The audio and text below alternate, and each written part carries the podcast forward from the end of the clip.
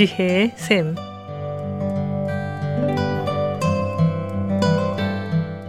매주 월요일부터 금요일까지 각 분야의 전문가를 모시고 삶에 필요한 말씀을 듣는 지혜의 샘.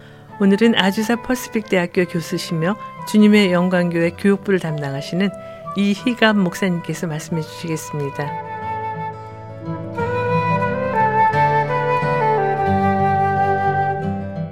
안녕하십니까. 이희감 목사입니다. 오늘은 우리 그 자녀에 대해서 한번 이야기를 나눠보고자 합니다. 우리가 살아가는 그 미국도 결국 우리가 좋은 마음으로 이민을 오고 그렇게 살고 있지만 역시 미국도 우리의 영원한 안식처는 아니죠. 크리스찬은 우리는 영원한 안식처인 하늘나라를 바라보면서 사는 사람들입니다.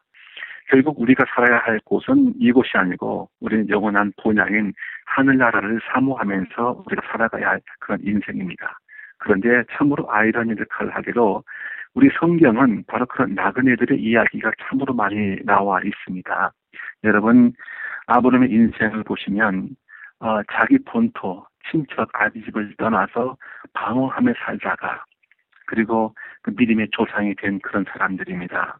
이삭도 그렇고요, 야곱도 그렇고, 요셉도 그렇고, 모세도 그렇고, 요수아도 그렇고, 다윗도 그렇고, 바울도 그렇고, 이 모든 믿음의 영웅들은 바로 하나같이 자기가 태어난 그런 장소를 떠나서 바로 복음을 전하고 또 하나님 나라를 전파다가 어, 하나님의 부르심을 받은 그런 사람들인데 바로 그런 여러 가지 그 사항 때문에 우리는 우리 자녀들에 대해서 희망을 갖고 꿈을 가질 수 있습니다.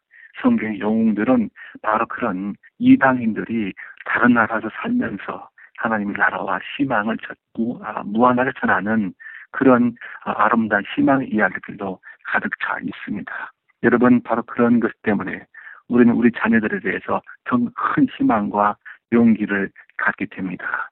왜냐하면 성경은 모두 이방인들의 이야기입니다. 결국 구약은 하나님이 이스라엘을 택하셔서 하나님 인도하신 그런 어, 이방인의 이야기가 되고요. 신약도 마찬가지입니다. 하나님이신 예수님이 자기의 보좌를 보이시고 사람 모양으로 내려오셔서 이방 땅에 살면서 주인을 구원하신 그런 이야기죠. 결국 그 이방인의 이야기는 우리가 주님이 오시는 날까지 계속될 것입니다.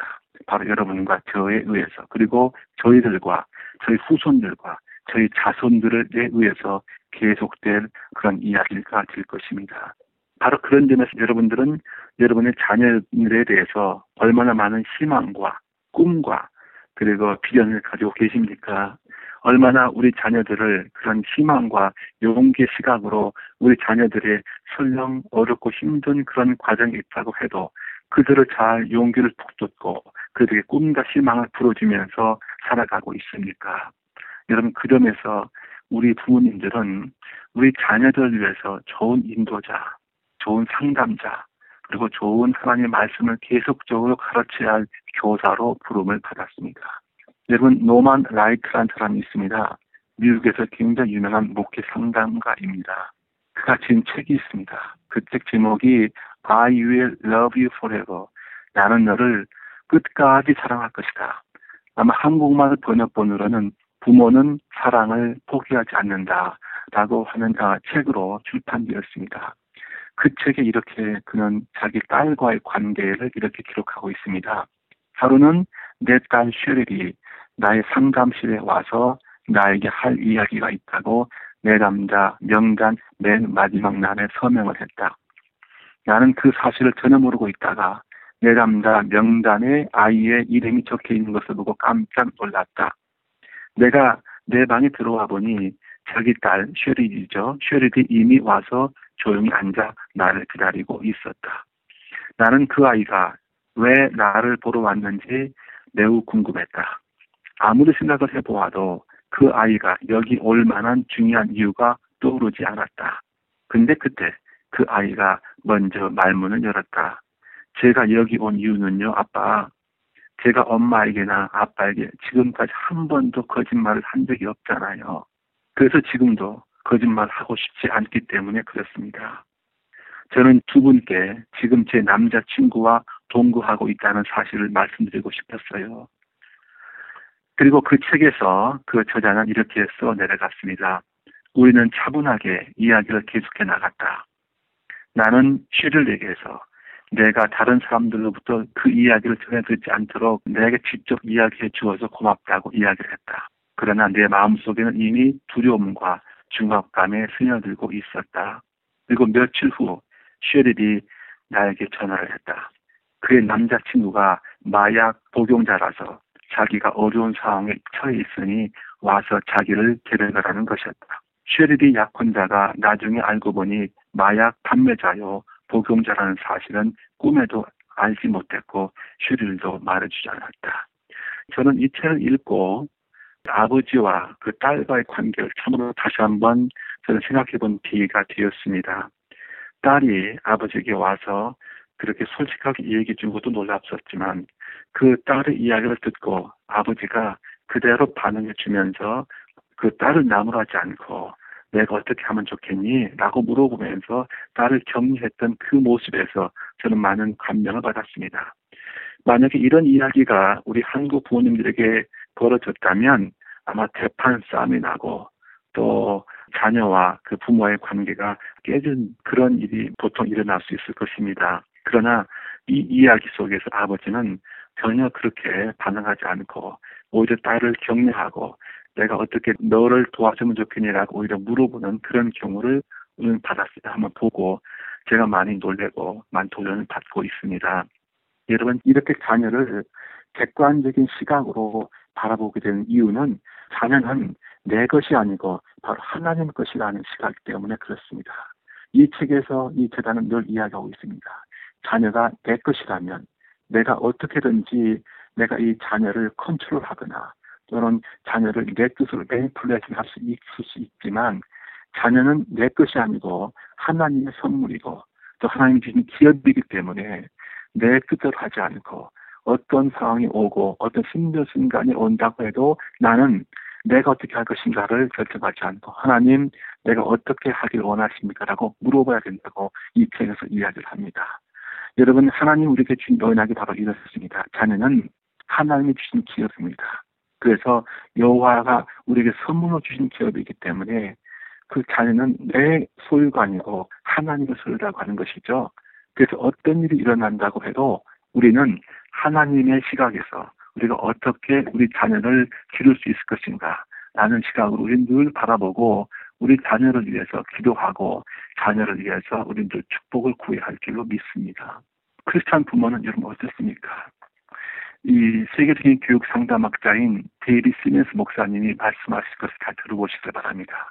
부모는 늘 자녀가 성취한 결과에 의거해서 자녀를 대우하는데 이것이 자녀의 가슴에 희망이 들게 합니다. 무슨 말인가요? 한국 아이들이 시험에 A를 받지 못하면 아이들은 사색이 되어서 집에 감이 들어오지 못합니다. 왜 그렇습니까? 부모님이 싫어하니까. 부모는 늘 시험 결과에 따라서 아이들을 다르게 대접하고 있으니까. 그래서 좋은 대학, 좋은 성적을 받기 위해서라면 아이들이 부정행위도 하고 거짓말도 하고 잘못도 저지릅니다. 부모를 만족시켜야 칭찬받고 용돈 받을 수가 있으니까 그렇습니다. 그리고 그 부모는 그 자녀들이 좋은 성적을 거두기 위해서라면 그러한 부정을 쉽게 눈 감아주고 맙니다. 여러분 어떻습니까? 크리스천 부모라고 해서 다를까요? 자녀가 좋은 대학을 들어가는 조건이라면 주일에 교회에 오지 않는 것을 쉽게 용납하고 맙니다.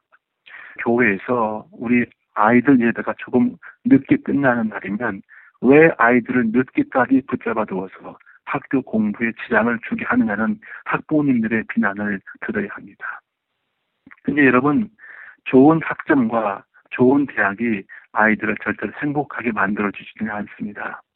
다시 말하면, 하버드 대학에 제일 많이 입학한 외국인이 한국계이지만, 제일 많이 졸업하지 못하고 부적응 학생들 역시 한국계입니다.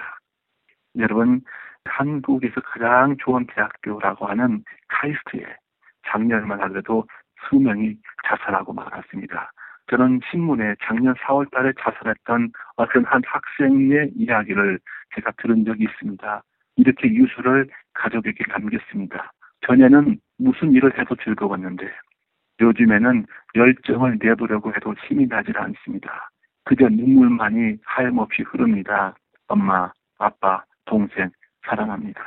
이렇게 유서를 쓰고 자살하고 말았습니다. 이 아이를 누가 죽였습니까? 좋은 대학만이 최고 행복이라고 거짓의 꿈을 일으켜준 부모, 성적이 미래 운명을 좌우한다고 가르친 교사, 그리고 남의 고통을 무시하고 이기주의가 팽배한 지역사회의 그 책임이 바로 있습니다. 여러분, 결국 가장 좋은 것은 우리 자녀에게 세상적인 가치관을 심어주는 것이 아니고 하나님의 가치관을 심어주는 것입니다. 하나님이 가장 우리 자녀를 사랑하시고 비록 우리 육신의 부모는 죽, 죽어 곧 없어진다고 해도 하나님은 영원히 우리 자녀와 함께 있다고 하는 사실 그리고 어떤 일이든지 있으면 하나님께 기도하고 하나님의 도움을 구하고 하나님 말씀대로 살아서 축복을 받아야 한다고 하는 그 사실을 우리 부모님들은 계속 우리 자녀들에게 가르쳐야만 합니다. 이제 결론을 맺겠습니다. 먼저 우리가 부모로서 먼저 믿은 자로서 모범을 보이지 못해 우리 자녀가 올바른 믿음을 갖지 못한 건 회개하십시오.